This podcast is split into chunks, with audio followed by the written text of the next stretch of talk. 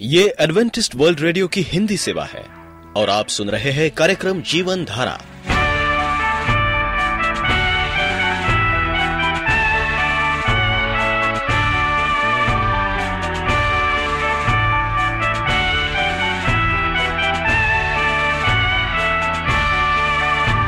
कार्यक्रम जीवन धारा सुनने वालों को मैं स्मिता और मैं अमित हमारा प्यार भरा नमस्कार।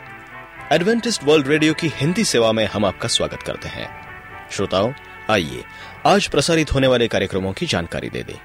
आज होगी पहले स्वास्थ्य चर्चा, इसके बाद एक गीत होगा और फिर कार्यक्रम के अंत में पवित्र बाइबल का संदेश। तो चलिए, स्वास्थ्य चर्चा सुनने से पहले सुनते हैं ये गीत।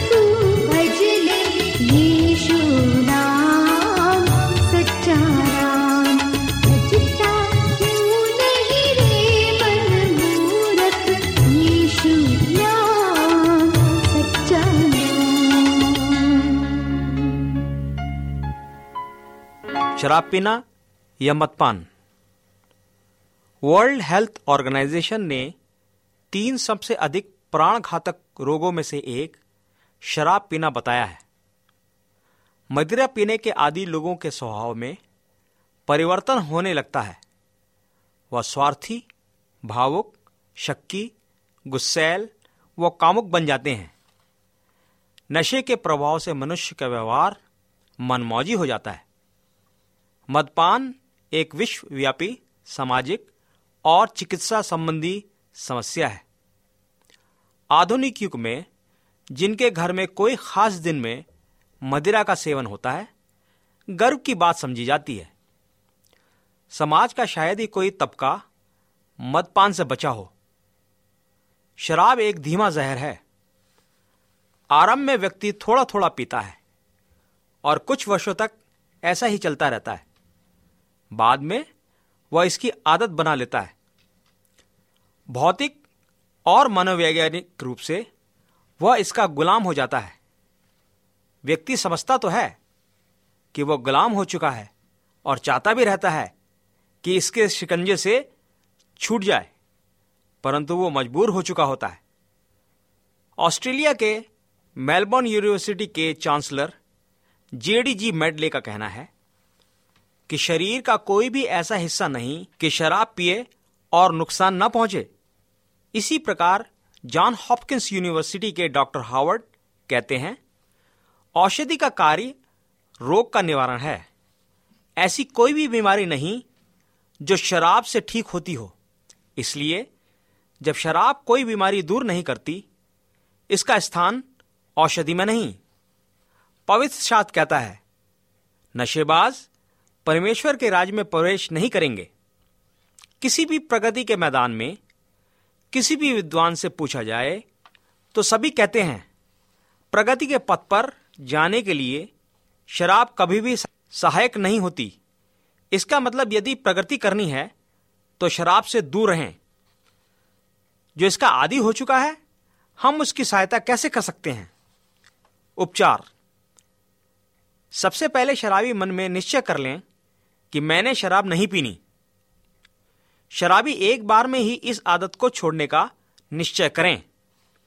थोड़ा थोड़ा करके छोड़ेंगे, ऐसा कहना या सोचना दोनों ही गलत हैं।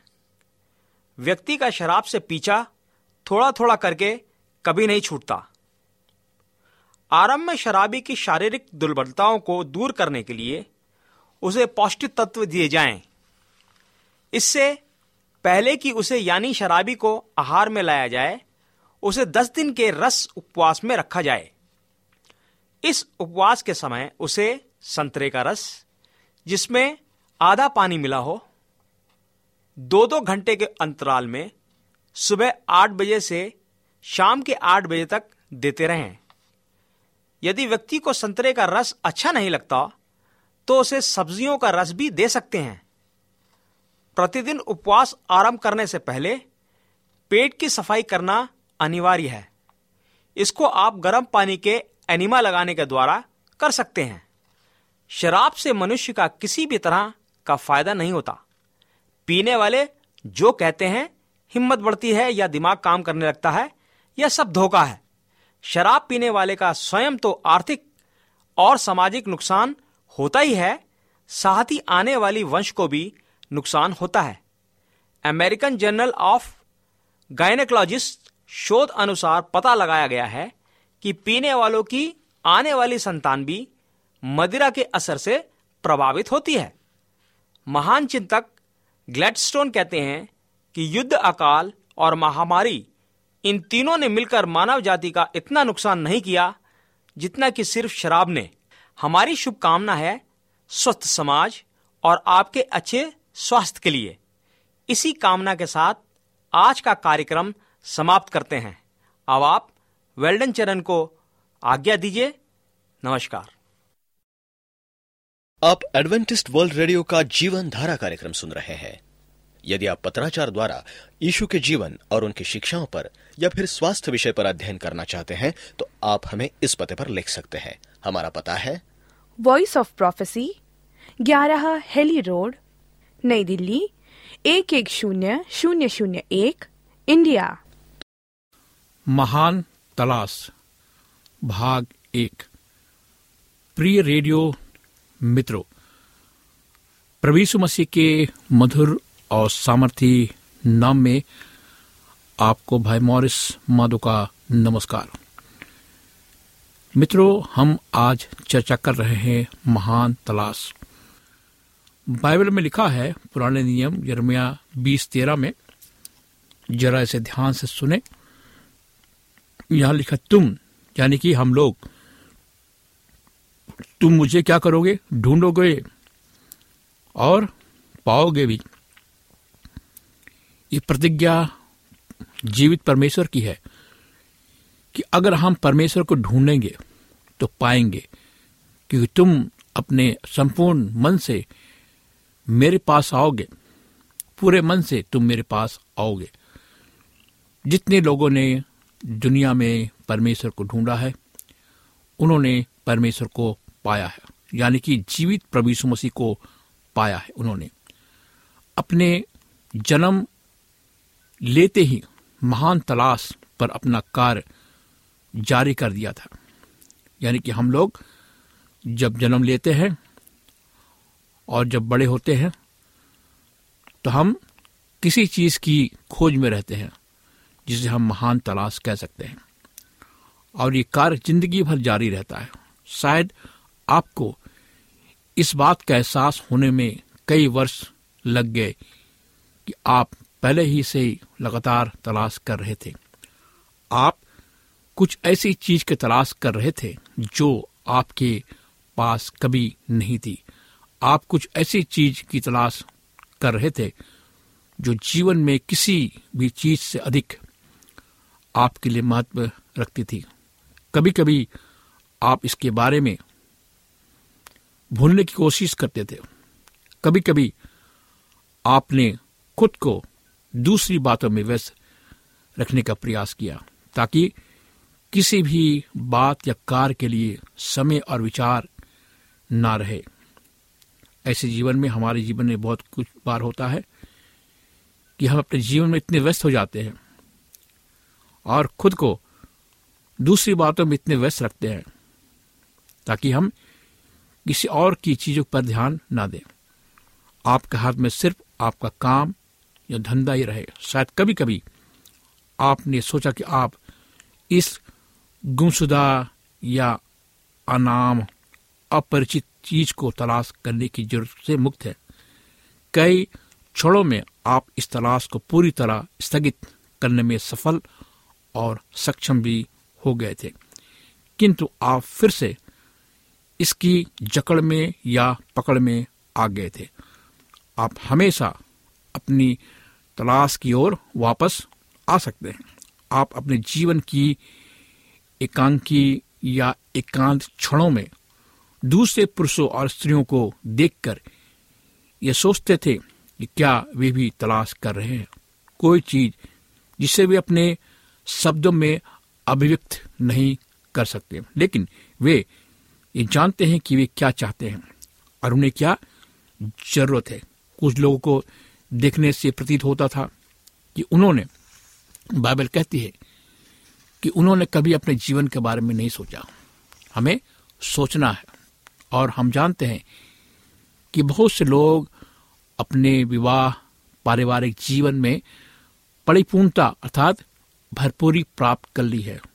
अन्य लोग विश्व के दूसरे भागों में ख्याति, सौभाग्य की उपलब्धियाँ प्राप्त करने में चले गए इसके बावजूद दूसरे लोग अपने घर, परिवार में रहते हुए धन संपन्न हुए, जिन्हें देखकर शायद आपके मन में ये विचार आता है कि ये लोग महान तलाश के मार्ग पर नहीं है।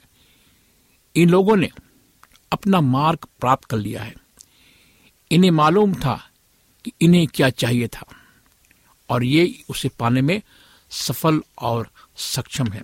केवल मैं ही, वो अकेला व्यक्ति हूँ जो उस मार्ग पर यात्रा कर रहा हूँ, जिसका कोई गंतव्य स्थल नहीं है।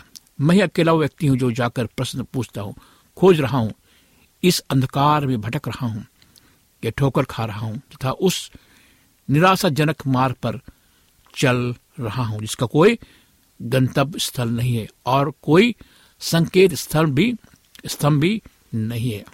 मानव जाति की पुकार। मित्रों, लेकिन आप अकेले नहीं हैं।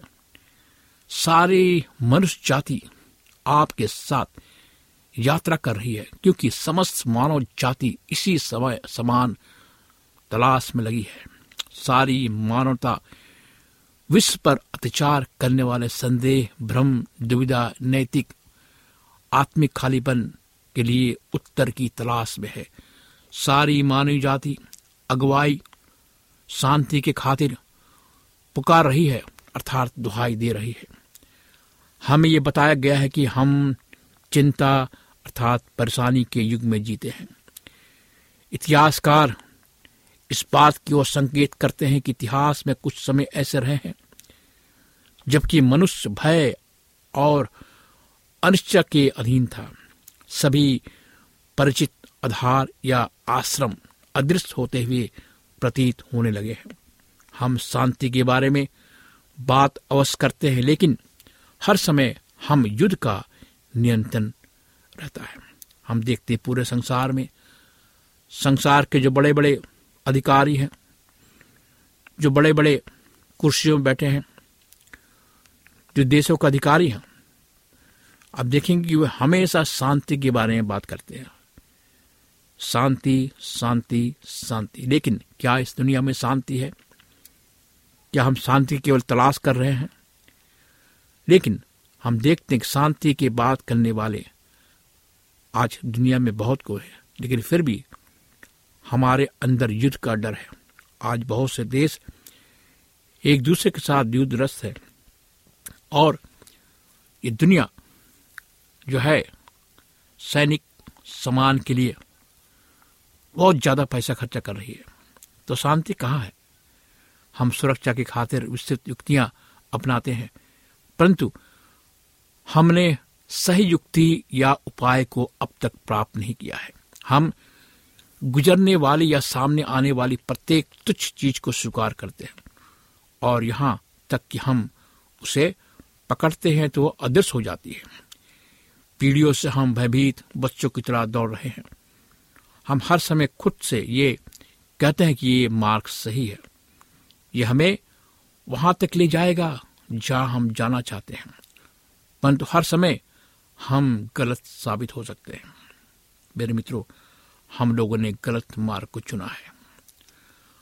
हम लोगों ने ऐसे मार्ग को चुना है जो अंधकार का मार्ग है। हम लोगों ने ऐसे मार्ग को चुना है जो मार्ग हमें अंत के समय में मृत्यु की ओर ले जाती है। हमने जिस मार्ग को चुना है, उसका शीर्षक है राजनीतिक आज़ादी। हमने कहा कि प्रत्येक व्यक्ति को राजनीतिक आज़ादी दो। संसार एक सुखमय स्थान बन जाएगा। हमें अपने निजी सरकारी, नेतृत्वकारी या नेता का चुनाव करने दो। हमारे पास एक ऐसी सरकार होगी जो जीवन को जीने के योग बनाएगी। इसलिए हम राजनीतिक आज़ादी प्राप्त करते हैं, लेकिन हम अपना बेहतर संसार प्राप्त करने में असफल हो जाते हैं। हमारा दैनिक समाचार पत्र उच्च स्थानों में भ्रष्टाचार पक्षपात, अत्याचार, पाखंड कभी कभी प्राचीन राजाओं के निरंकुश शासन की खबर प्रदान करता है। राजनीतिक आज़ादी एक बहुमूल्य और महत्वपूर्ण चीज़ है, परंतु ये अकेली हमें उस तरह का संसार प्रदान नहीं कर सकती है, जिस तरह का संसार हम चाहते हैं। एक दूसरा बहुत ही आशापूर्ण मार्ग था, जिसका शीर्षक या चिन्ह था शिक्षा। अनेक लोगों ने उसमें अपना पूर्ण विश्वास रखा। उन्होंने कहा कि राजनीतिक आज़ादी, शिक्षा के साथ मिलकर एक नया संसार को जन्म दे सकती है। एक नए विचार को जन्म दे सकती है। हम सब जल्दीबाजी में पागलों की तरह शैक्षणिक मार्ग पर चल पड़े, यानी कि शिक्षा के मार्ग पर। हमने कहा कि समाज को शिक्षित करो अगर समाज शिक्षित हो जाएगा तो दुनिया में शांति आएगी। लोग शिक्षित रहेंगे तो लोग समझेंगे शांति के बारे में, लेकिन आज शांति कहाँ है दुनिया में? लोगों ने जितना शिक्षा प्राप्त किया, उतना ही वे आत्मिक रूप से मरते चले गए। उनके अंदर कोई शांति नहीं है। वे केवल शिक्षित हैं, क्योंकि वो जीवित परमेश्वर को नहीं जानते हैं, क्योंकि वो यीशु मसीह को नहीं जानते हैं। उन्होंने इस केवल शिक्षा को प्राप्त किया। मिस एलन जी वाइट, परमेश्वर की दासी कहती है कि हमें शिक्षा के साथ साथ आत्मिक विकास भी करना है। यानी कि ईश्वर के साथ हमें चलना है। और ईश्वर के साथ हम कब चलेंगे? जब हम बाइबल को पढ़ेंगे, उससे ज्ञान प्राप्त करेंगे। जब हम बाइबल को पढ़ेंगे, बाइबल हमें बुद्धिमान बनाएगा। बाइबल हमें ज्ञानी बनाएगा। बाइबल हमें एक आत्मिक व्यक्ति बनाएगा, एक धार्मिक व्यक्ति बनाएगा। हम धर्म के साथ जीवित रहेंगे, शिक्षा और धर्म दोनों एक साथ चलेगा। हम धार्मिक व्यक्ति बनेंगे। लोगों ने कहा, राजनीतिक आज़ादी, शिक्षा के साथ मिलकर हम लोगों को आज़ाद कर सकते हैं। हम सब जल्दीबाजी में पागलों की तरह शैक्षणिक मार्ग पर चल पड़े। लंबे समय तक ये एक चमकदार, पूर्णता प्रकाशित एवं समझशील मार्ग जान पड़ता था और हमने जिज्ञासु एवं आशावान पैरों के साथ उस पर यात्रा की, परंतु उसने हमें कहाँ पहुँचाया? आज हम कहाँ हैं? हम आज किस मोड़ पे हैं? क्या हमारे बच्चे सुरक्षित हैं? क्या हमारे जवान सुरक्षित हैं? क्या हमने उन्हें अच्छी शिक्षा दी है? हमने उसे अच्छा परीक्षण दिया है? नहीं। हमने उन्हें नहीं दिया। हमने केवल उनसे कहा कि आप शिक्षा के मार्ग पर चलो। आप इसका उत्तर जानते हैं। सभ्यता के इतिहास में हम लोग ही हैं, जिन्हें सबसे अधिक जानकारी उपलब्ध है। हमें आज सबसे ज़्यादा जानकारी उपलब्ध है। हमारे पास आधुनिक से अधिक सामान है। और हम कह सकते हैं कि आज हमारे पास ऐसी ऐसी चीज़ें हैं जो पहले जमाने में नहीं थी।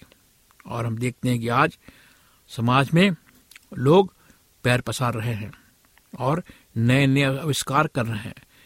नए नए चीज़ें हमारे पास आ रही हैं।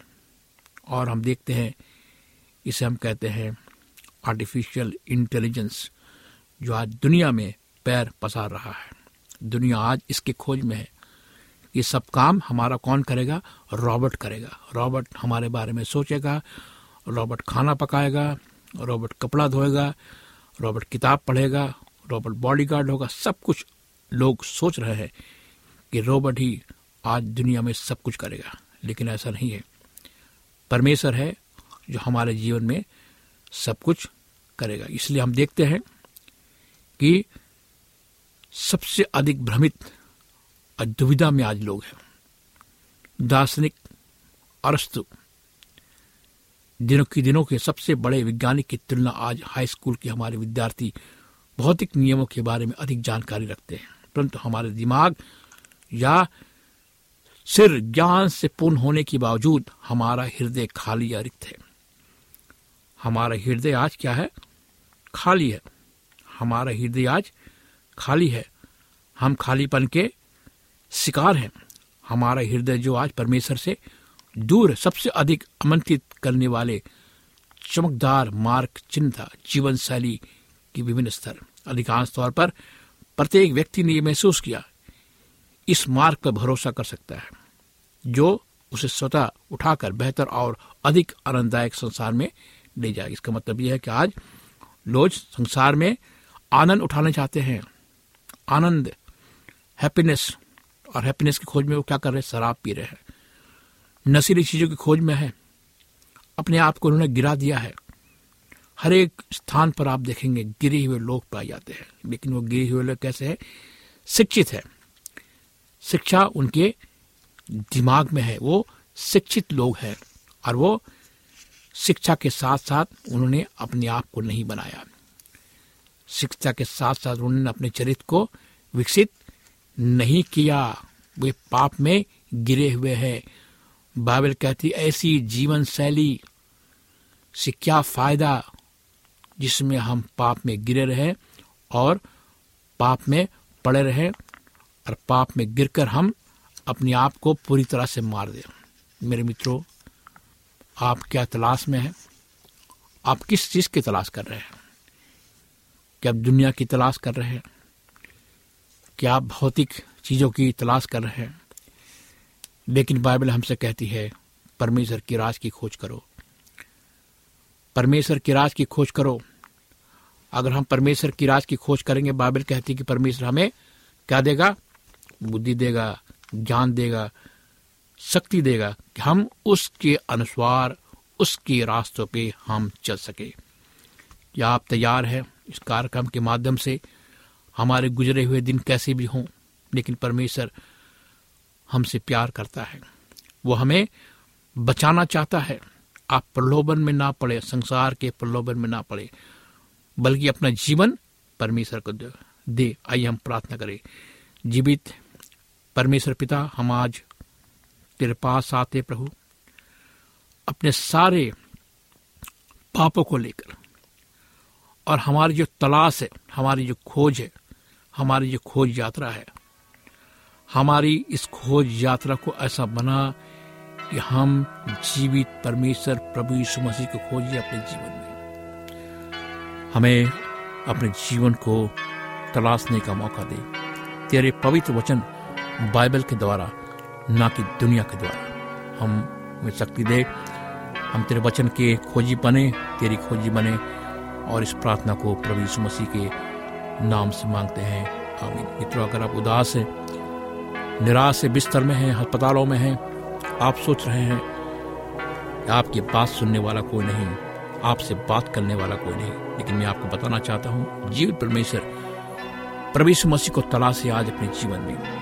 वो आपके जीवन को बदलेगा, चंगाई देगा, आशीष देगा और आपको बड़े से बड़े काम कराएगा।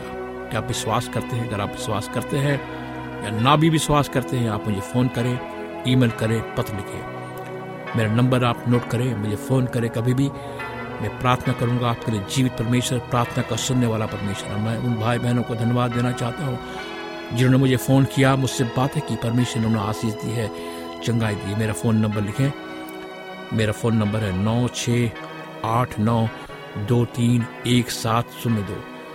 नौ छः आठ नौ दो तीन एक सात शून्य दो मेरी ईमेल आईडी है Morris A W R at Gmail dot com Morris M O R R I S A W R at Gmail dot com इस कार्यक्रम को सुनने के लिए आपका धन्यवाद। परमेश्वर आपको आशीष दे। यदि आपका कोई प्रश्न या सुझाव हो तो हमें अवश्य लिखिए। हमें आपके पत्रों का इंतज़ार रहेगा। हमारा पता है कार्यक्रम Jeevan Dhara Adventist World Radio post box सत्रह पुणे चार एक एक शून्य शून्य एक महाराष्ट्र इंडिया। पता एक बार फिर नोट कर ले कार्यक्रम Jeevan Dhara Adventist World Radio post box सत्रह पुणे चार एक एक शून्य शून्य एक महाराष्ट्र इंडिया। और अब हमारा समय यहीं पर समाप्त होता है। इसी समय इसी मीटर बैंड पर आपसे फिर भेंट होगी। तब तक के लिए मैं स्मिता और मैं अमित हमें आज्ञा दीजिए। प्रभु आपको आशीष दे।